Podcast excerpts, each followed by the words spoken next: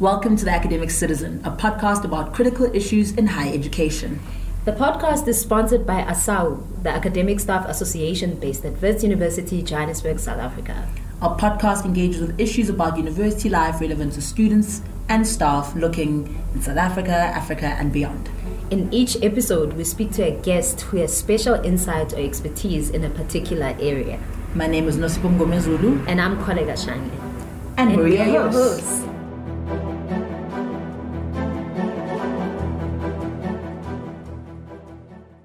Hi, I'm Professor Leslie Cowling in the journalism program at WITS. I think that my awareness of academic bullying is often a kind of undercover, gendered bullying in which women are kind of expected to do a lot of support work and a lot of what has been called housekeeping in their departments, and are pushed into that position, often at the expense of their own research, which would bring them, promotion and that kind of thing. And I think sometimes the bullying can be quite subtle. It can be characterizing the person as difficult or unsympathetic. So I would say that's my awareness of what goes on. I've also heard ASAWU talk about the fact that academic staff have come to them to complain about bullying.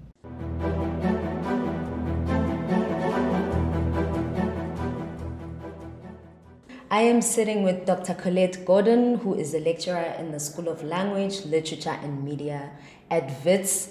She has lectured at multiple universities like UCT, Goldsmiths College, Royal Holloway, and Queen Mary University of London, where she received her PhD.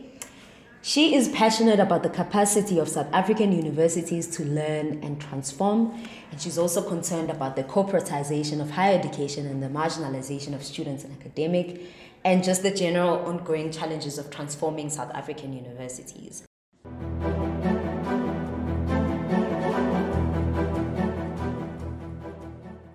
Welcome to this week's episode of The Academic Citizen. Thank you, I feel welcome. Do you mind just telling us a bit more about yourself? The reason I'd be talking today is that in 2014-2015 I designed and helped administer a survey for ASAWU, which is the Academics Union at WITS, looking into bullying.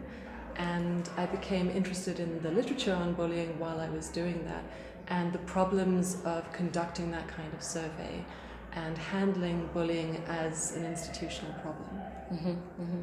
So what exactly constitutes bullying, just bullying in general? What does it look like? I think everyone thinks they know what bullying looks like. There's a kind of a popular culture image, which is like the big kid in the school, the schoolyard bully, and the little kid that gets picked on, mm-hmm. This kind of archetypal scene.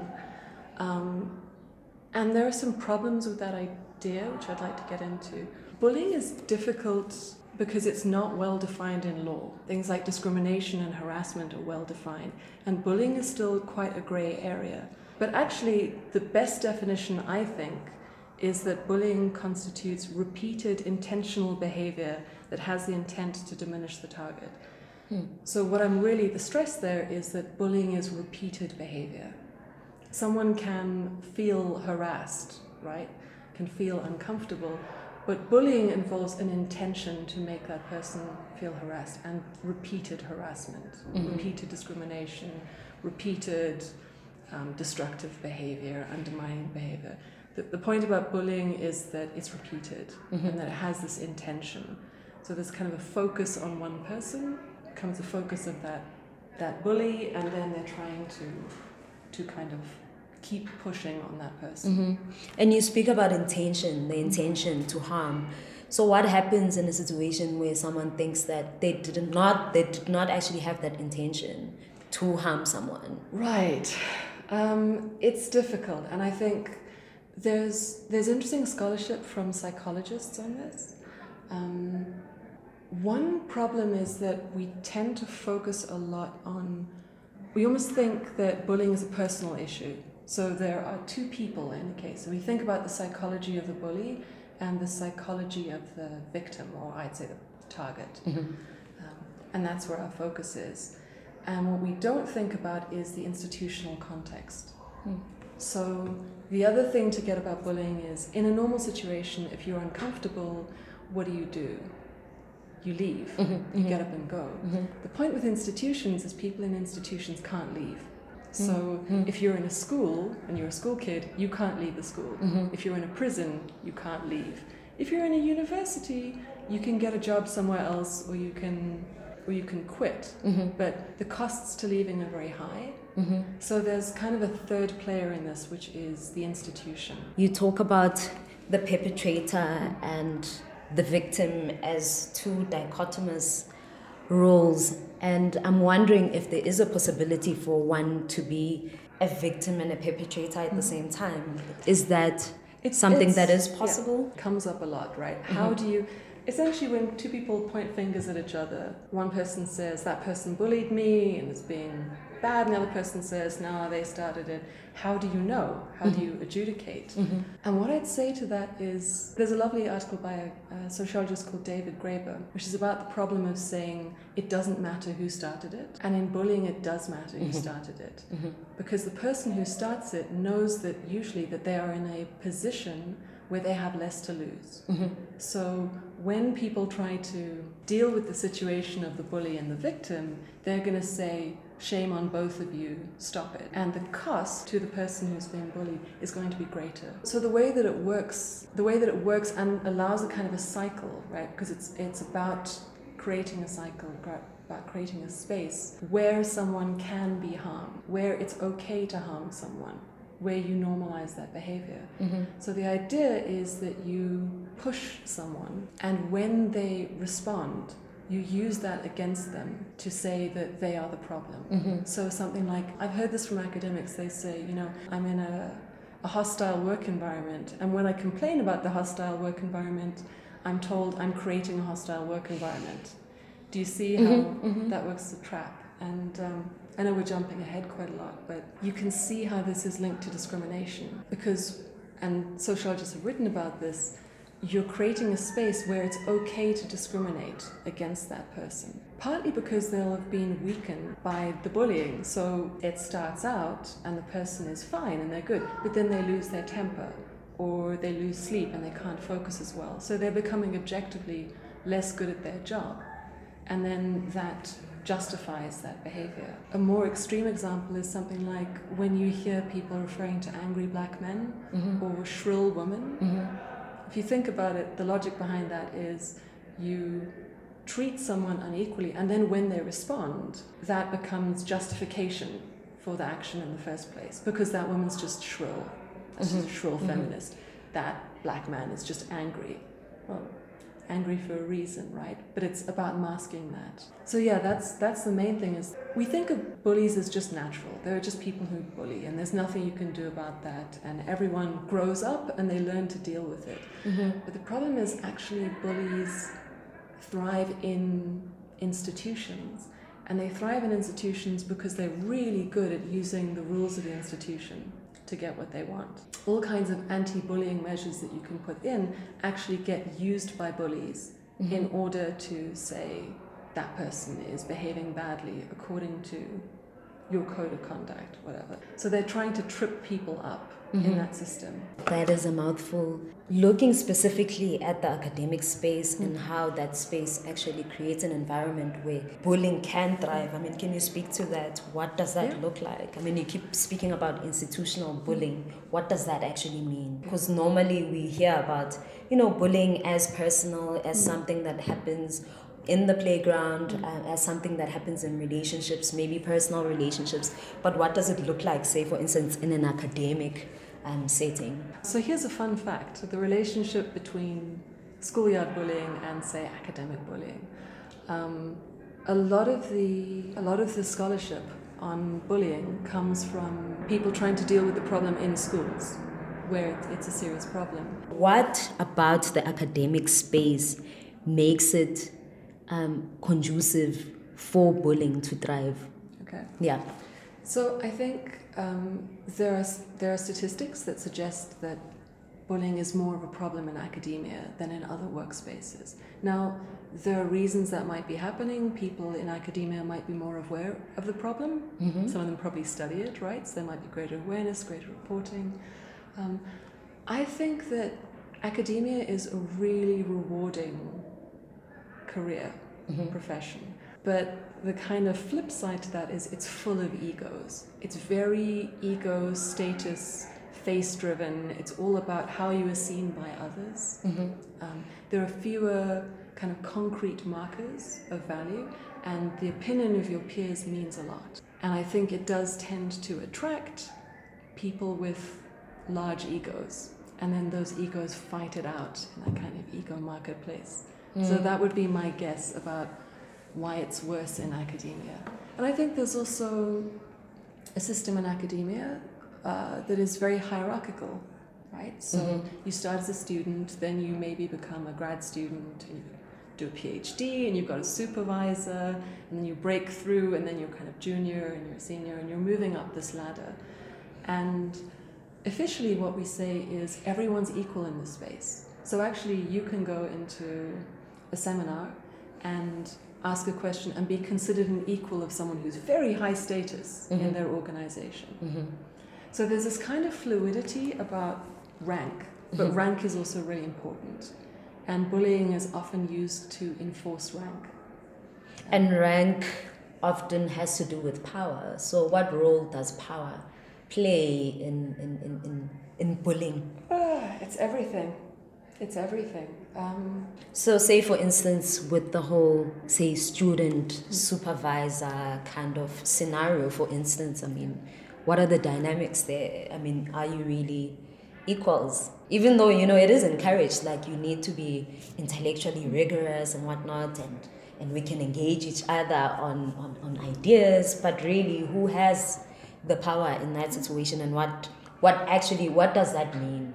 For you to have power in the situation? I think one way to think about this is you think of bullying as pathological, mm-hmm. right? Something's gone horribly wrong when someone bullies. But actually, whenever there's uncertainty about roles, exactly as you describe, right?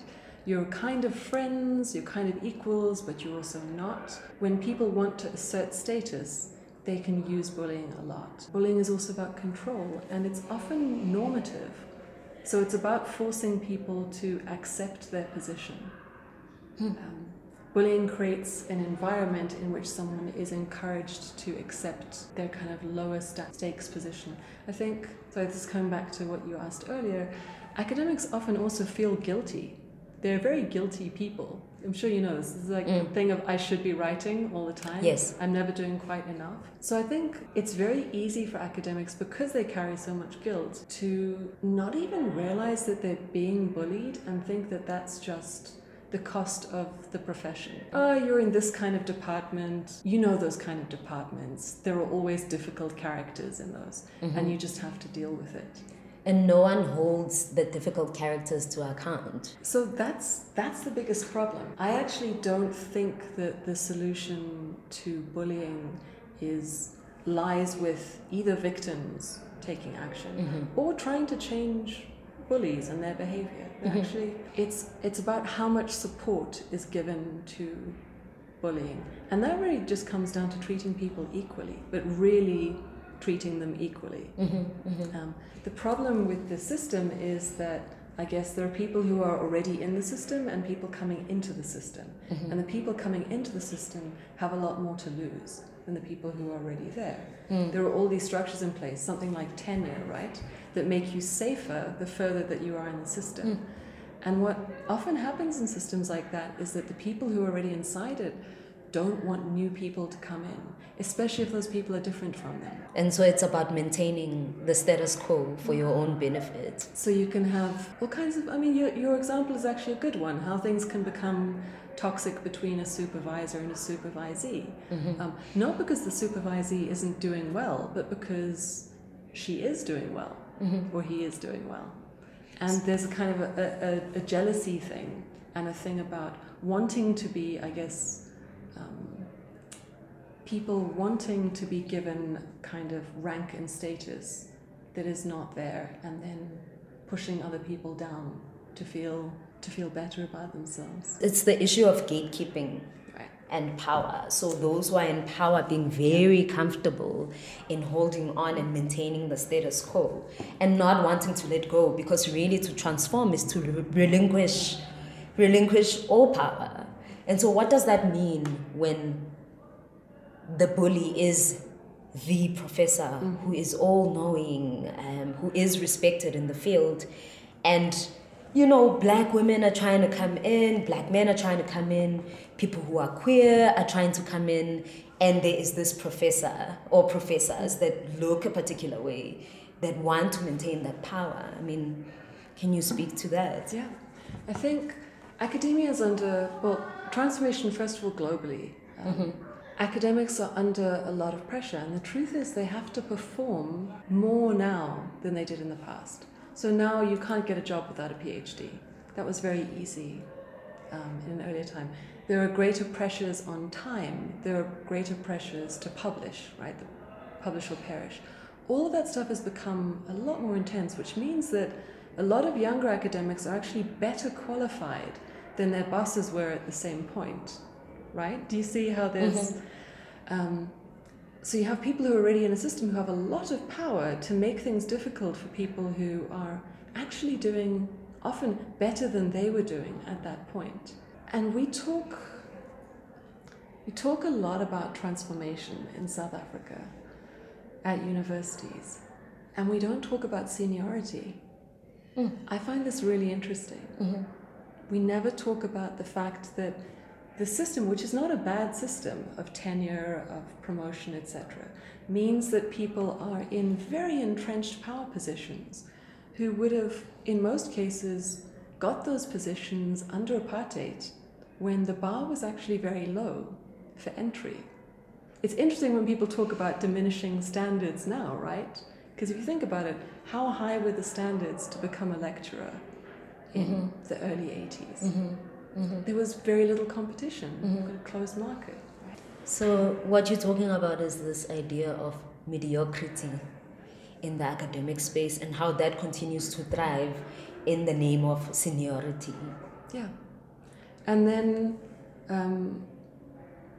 something else, coming back to that kind of playground analogy, there's been some interesting research by a woman, I think it's CJ Pascoe. She's a American sociologist who looks, among other things, at young people and sexuality, on how bullying works psychologically. And what she finds is that bullies are often quite well liked. There's a cool bully, actually, in a situation where children are bullying each other. What is happening is not that that's deviant behavior. It's actually highly normative. So there's a reason that the jocks are bullying the little kids, and it's because they're asserting social norms about dominance, about who should be in charge and who shouldn't be in charge. So bullying is basically about teaching people where they fit in a social hierarchy. Now, we assume the kids are just being mean to each other, but where do they learn that stuff? They're actually playing out what they see as societal roles. There's a moment, bullies typically are not the kind of cool jock bully until middle school, until that moment where they're going into first year of a different kind of school. And at that moment of change and stress, that's when you get this much more virulent bullying with the cool bully and the uncool victims. And what that also implies is that those bullies are being supported by their peers.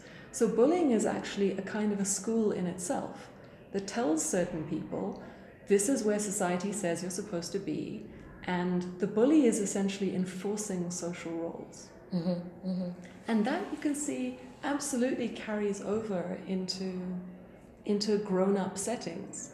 The same thing happens. So when people are under stress, they tend to bully more because they are feeling stressed and threatened. The other thing that I'd say about transformation and South Africa is there's a role of power, but you've also got to consider the role of shame. And this is why I talked about the kind of charismatic bully, because there's an idea, you even find this in the OED when they define bullying, that bullies are basically not loved enough. They're not given enough love. Bullies are loved plenty, if you look at the research. But they're often narcissistic and they have extremely high self-esteem. But they're very oriented towards shame. And shame is a complex social phenomenon. So what happens in bullying is that the victim is being made to feel shame and be humiliated in front of an audience. It's very important that there must be an audience. Bullies don't actually, I mean, yes, you can bully someone for their lunch money every day, but for the bully, it's not about that. It's about being known as the bully and having it known that other people are your victim. Mm. And having everyone silently agree to that, mm-hmm. right? Mm-hmm. The fact that no one intervenes essentially tells you that what you're doing is okay. Mm-hmm. So I think that in South Africa right now, we've also got to think a lot about shame and the way that people who might feel shame will push it onto other people by bullying them.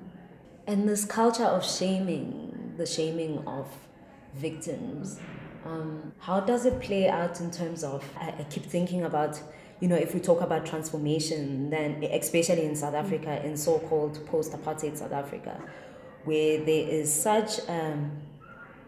are such great discrepancies, say for instance in the academic space in terms of representation, you know, there's just not enough black women academics, there's not enough queer academics, there's not enough diversity, in other words. And I'm just wondering how the issue of shame actually plays itself out in such scenarios where, you know, because you are a so-called minority, so for instance, like in a country that is majority black, you know, you are occupying positions. People that look like you are on the margins, even though you know that your world is actually occupied by mostly black people, right?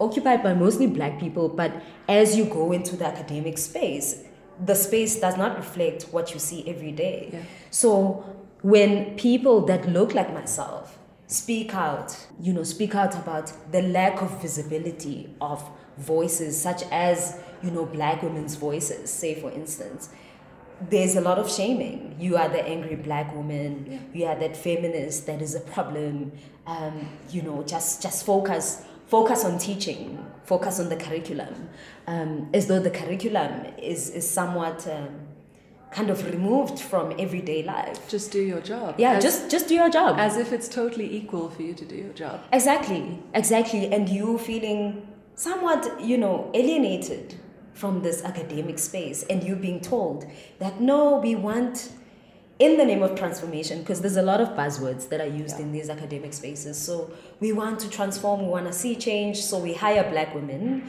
that are outspoken, that are feminists, that are, you know, it's like window dressing. Yeah. You know, we hire this person who is outspoken, who is, you know, politically aware, who is critically thinking because it looks good. But when actually she starts challenging the very systems that have hired her, then it's a problem. So critique your stuff on paper, write for a journal and talk about racism, you know, institutional racism. Write about it instead of actually challenging it in real life. So can you talk about that and the shaming? So do you mind if we take you as an example? You've come to WITS fairly recently, right? Yeah. And there's a requirement that you are going to need to go through something called probation, where you prove, among other things, that you are a good fit for the institution. Now, that sounds perfectly reasonable, and that's great because people should get along. But what if the institution isn't good? What if it's toxic and you don't fit into that? Do you see what I mean? The problem is you have to prove collegiality, fit, etc. Yeah. And people who are already inside the system don't have such an onus on them to prove that they're getting on with you. No one's coming in and doing probation of saying, are you getting on with Kholeka? Are you being supportive, right? That's all on you. So you can see how if you want to transform an institution and then you bring in people who are different into maybe an old boys club, right? they're going to, yes, they've got access, but it's still an old boys club and it's still hostile. And there is a correlation between, it's not a predictor, but there's a correlation between bullying and difference. Mm-hmm. So in a majority male environment, women will get bullied. In a majority straight environment, people who are gay will get bullied. In a majority white environment, people who are black, who are not white, will get bullied. Mm-hmm. So that's also playing into it. But that thing of fit is really interesting, because this is where you've also got to think, there's all this focus on the bully, and they're right. So there's a distinction made. I think. I'm not even going to say, because I might be wrong, but there's an influential scholar in kind of bullying studies who's known for introducing this idea of mobbing. And mobbing is the idea that a person is targeted by a group of people mm-hmm. who make their working conditions untenable. Mm-hmm. I tend to be a little bit wary of that distinction between bullying and mobbing, because I think every mobbing situation starts with one person mm-hmm. kind of instigating something mm-hmm. and is then joined by other people. It's that thing that I said earlier. The bully doesn't just want to bully someone. They want to be seen by others and validated in what they're doing. They're actually marshalling support mm-hmm. because they're trying to isolate that person and to get people on their side. Mm-hmm. So it's like mobilizing in order for you to oppress. Right. And then it comes back to the thing that I was talking about, that you, like those children who are saying, who are making fun of kid, you're gay, right? Mm-hmm. They're socializing that child to accept unfair, unequal treatment, mm-hmm. to accept their position in a rank. Mm-hmm. And the same thing can happen in university. And the problem is that bullying can be used to prove that the people inside a system are right. Because, look, that woman fell apart, you know? She joined the department and she just didn't make it, just didn't make the grade, didn't make her publications, etc. I think there's a reason that there are many reasons that people don't report bullying. One is that the methods for dealing with it are not kind to victims, because they tend to involve creating a scene where both people have to say that they were wrong, right?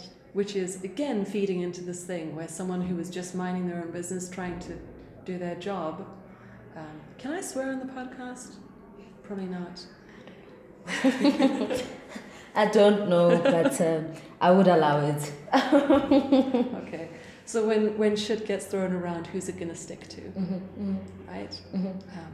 It's that thing that people inside the system know that it's not a great loss for them. Because they can say that the problem is the newcomer, is the person who's different, mm-hmm, mm-hmm. is the person who's in that lower power position. That essentially you're creating a situation where that person's response is the problem. Mm. And that's where all the focus will go. Mm, mm. The other reason I think people don't want to take on that label is that it makes you sound weak, right? Mm. If you go to your head of department or head of school or VC and say, I'm being bullied, that suggests to many people that you must be weak. Mm-hmm, mm-hmm. And in fact, the targets of bullies tend not to be weak. They tend to be often well-liked by students, really motivated, ambitious. You can see how this is all fitting in, right? They're not knowing their place. Someone who wants to progress quickly, someone who wants to be promoted, is also going to be working harder, because they want to get further, they want to advance. And that's exactly what draws the attention of bullies. This idea of, who do you think you are? Mm. You need to stay where you are. We as the gatekeepers will tell you when it's your time, but you don't get to rush. You don't get to rush forward. And again, going back to this issue of transformation and how you can never have too many, say for instance, you can't have too much difference, just enough for us to be able to handle. So as we gatekeep, we don't want too many outspoken black women in this space. So we can only handle one or two, but don't disrupt the norm. So this is maybe getting slightly off topic, mm-hmm. but it's such a good point that you brought up about people being brought into an institution as window dressing. Mm-hmm. And the problem is, so say you're really passionate about something in teaching and learning mm-hmm. or transformation, and you really want to see that thing implemented. When you try to do that, you're completely blocked. And at the same time, your managers can be saying to people, oh, but we have this wonderful person here who does this excellent work on X, Y, or Z. You're not actually allowed to do the work. And the fact that you're there becomes the reason why the work doesn't have to happen. So it's almost like you wish you could fire yourself so the work can actually get done. So does that not qualify as institutional bullying? In a way, the gatekeeping, having gatekeepers, filtering who comes in, when do they speak, for how long, how fast change happens, yeah. and all that. Is that not... Does that not qualify as institutional bullying? It's a really good question. When I say institutional bullying, mm-hmm. I tend to mean the context of the institution. Mm-hmm. But you're right, I think a lot of academics will say, we feel bullied. I'm just talking about anyone in the institution mm-hmm. right now, right? Our workloads are insane, we have mm-hmm. too many students, we have too many emails, I feel bullied by management, bullied by performance management measures, all of these things. Is that bullying? What I'd say is that I think institutions tend to allow bullies to do their dirty work for them. So often a situation will happen where it starts on an interpersonal level with some little tension. Someone wanting to put someone in their place and that person won't stay in their place, and then because they're standing up, this carries on, mm-hmm. right? The more people who act as though that's normal and acceptable in order to diffuse the situation, the more that actually spreads through the institution. So mm-hmm. what you'll find is that if someone reports bullying, what happens? Well, it's very seldom that the bully gets that there's any real repercussions mm-hmm. for the bully, mm-hmm. but there can be massive repercussions for that person. And it's much easier for the institution to wait for the problem to go away. How does it go away? Maybe that person quits. Maybe they just go really quiet and withdraw. Actually dealing with the bullying would, I think, be, not that it's hard for institutions, but I think sometimes institutions are, how can I put this? They let it slide because it does keep people in their place. There's a kind of a utility for it in institutional spaces. It's the same way that it's difficult for people in an institution, something like academia, to lay complaints anyway if it's about a supervisor, because that person's supervisor would much rather say that the problem is the employee than the person that they are directly supervising. So if you've got a head of department, mm-hmm. head of school, head of faculty, mm-hmm. and there's a problem with the head of department, if there's something wrong with the head of department, that's on the head of school. Mm-hmm. So they're going to say, there's no problem with that person. And then the person above them might say, but there's no problem with my head of school. Mm-hmm. The problem must be this pesky person. Mm-hmm. Why are they attracting so much trouble? Mm-hmm. Why are they making all this trouble? Why are they creating drama, mm-hmm. right? Mm-hmm. One way to think about bullies I found, which I think is quite cute, is it's something like someone breaking up with their partner in a restaurant mm-hmm. because they, quote unquote, don't want to make a scene. Mm-hmm. What they're doing is they're using that space and the norms of that space to get their little dig in, but then that person can't respond because, darling, we're in a restaurant, don't make a scene. Yeah, that is so crazy. In your tenure, how many cases were reported and what were the outcomes, if you can still remember? Yeah, I brought some stats. Okay. There was this survey, we sent it out. Look, something to say right from the get-go is, surveys tend to attract people who, they're somewhat self-selecting, right? So if you put out a survey about bullying, people who don't know about it, don't care about it, don't think about it, probably won't answer. People who've been involved will answer. But still, at WITS, we had 137 people reporting on that survey being personally bullied. Mm-hmm. Now if you think about that, 137 people in a... Remember that bullying is repeated discrimination, harassment, behavior designed to make it difficult for that person to do their job. 137 people. 70% of the people, and there were 254 people responding to this, 70% of those had witnessed bullying. And in most of those cases, those were repeated incidents. So aside from the people, you know, reporting, we've got other people saying that they've been sick. 70% of the people saying they've seen it. More than 80% noticed that the perpetrator was a higher grade than the person being bullied. Maybe that's perception, but I think there's something there. Age was the biggest factor in the difference between perpetrator and victim, followed by race, nationality, parental status, sexual orientation. So there you can see how bullying is linked to discrimination. Mm-hmm. There's that discriminatory element. And this comes down to your question, which is about cases. The reason that we were putting out the survey is that the union had seen an increasing number of people coming forward, reporting what sounded like bullying because it was repeated harassment, toxic behavior in the workplace. Of the 37 people who said they'd been bullied, very few had laid a grievance. 12 people out of those 27 had actually laid a grievance. More people had gone this less formal route of mediation, that's 20. And of those 12 people who laid a grievance, only 2 people had a positive outcome. So 137 people being bullied, 2 managed to get a positive outcome.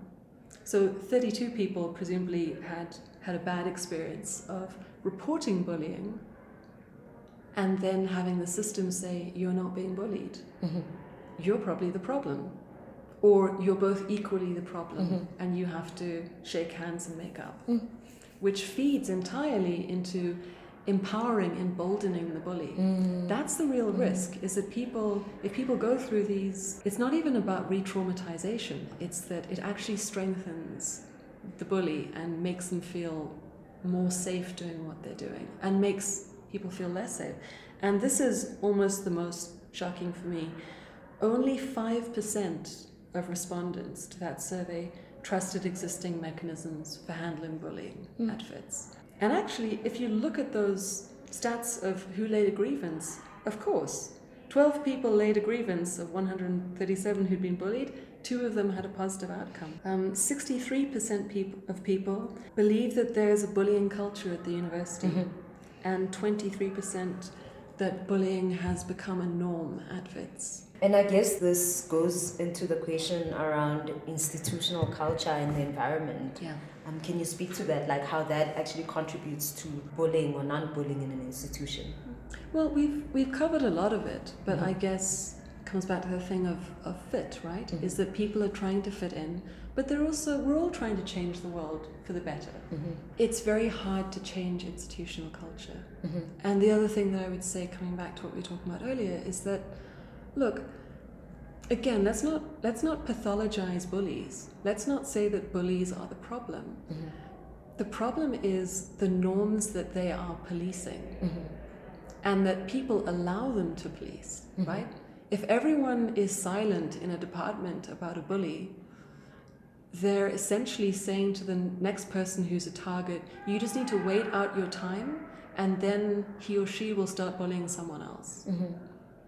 So there's a kind of an academic hazing mm-hmm, mm-hmm. that is happening, except that it doesn't really get you anywhere, but it just moves the abuse on to the next person. But if we focus on thinking that bullies are the problem and not the people who allow bullying to happen, which is all of us, right? Mm-hmm. Then I think this never gets solved. That's actually where the focus needs to be. And you're right about institutional culture, because then you've got to think, well, what are the norms that bullies are able to enforce mm-hmm. through their behavior? Mm-hmm. What are the mechanisms that allow it? And I actually think the only solution for bullying is nothing to do with bullying. It's not, so you can write, you can create a code of conduct. What happens? The bully will study that code of conduct. We'll sit up all night studying it. Mm-hmm. We'll bully someone, and then we'll make sure that they get caught according to the rules laid out in that. Mm-hmm. Do you see what I mean? Mm-hmm. Because they're very good at manipulating systems. Other things that don't work, Complaints don't work because they embolden. Mediation doesn't work because it ends up with both people having to say that they were wrong. So the thing that would actually work is to treat people equally. It actually comes down to discrimination. Everyone should be treated equally. To be equal means relinquishing power, and people don't want to let go of power. I think that's fair. Maintain the status quo. Yeah, and also being prepared to let go of the status quo. Absolutely. And being prepared to put fairness above maintaining the peace. Sure. Because sometimes you can have a very toxic peace. Mm. And don't forget that bullying, I think, also affects students. I think that in an institution where bullying is happening, it's bad for, well, in an academic institution, it's obviously bad for academics, but it's also very bad for the people that they teach. This conversation needs to continue. We've come to the end of our show, but I would like to invite you again to speak further to this notion of bullying, harassment, the difference between bullying and mobbing, you said, and you saying that actually they shouldn't be treated as mutually exclusive. There's so much to cover, there's so much ground to cover because bullying takes on multiple forms. But thank you so much for visiting us. No worries. And I think this should be a conversation that should be happening nationwide, all day, every day, because we all experience bullying in multiple ways. So thank you so much for your insight. That's really interesting. Yeah. Thank you.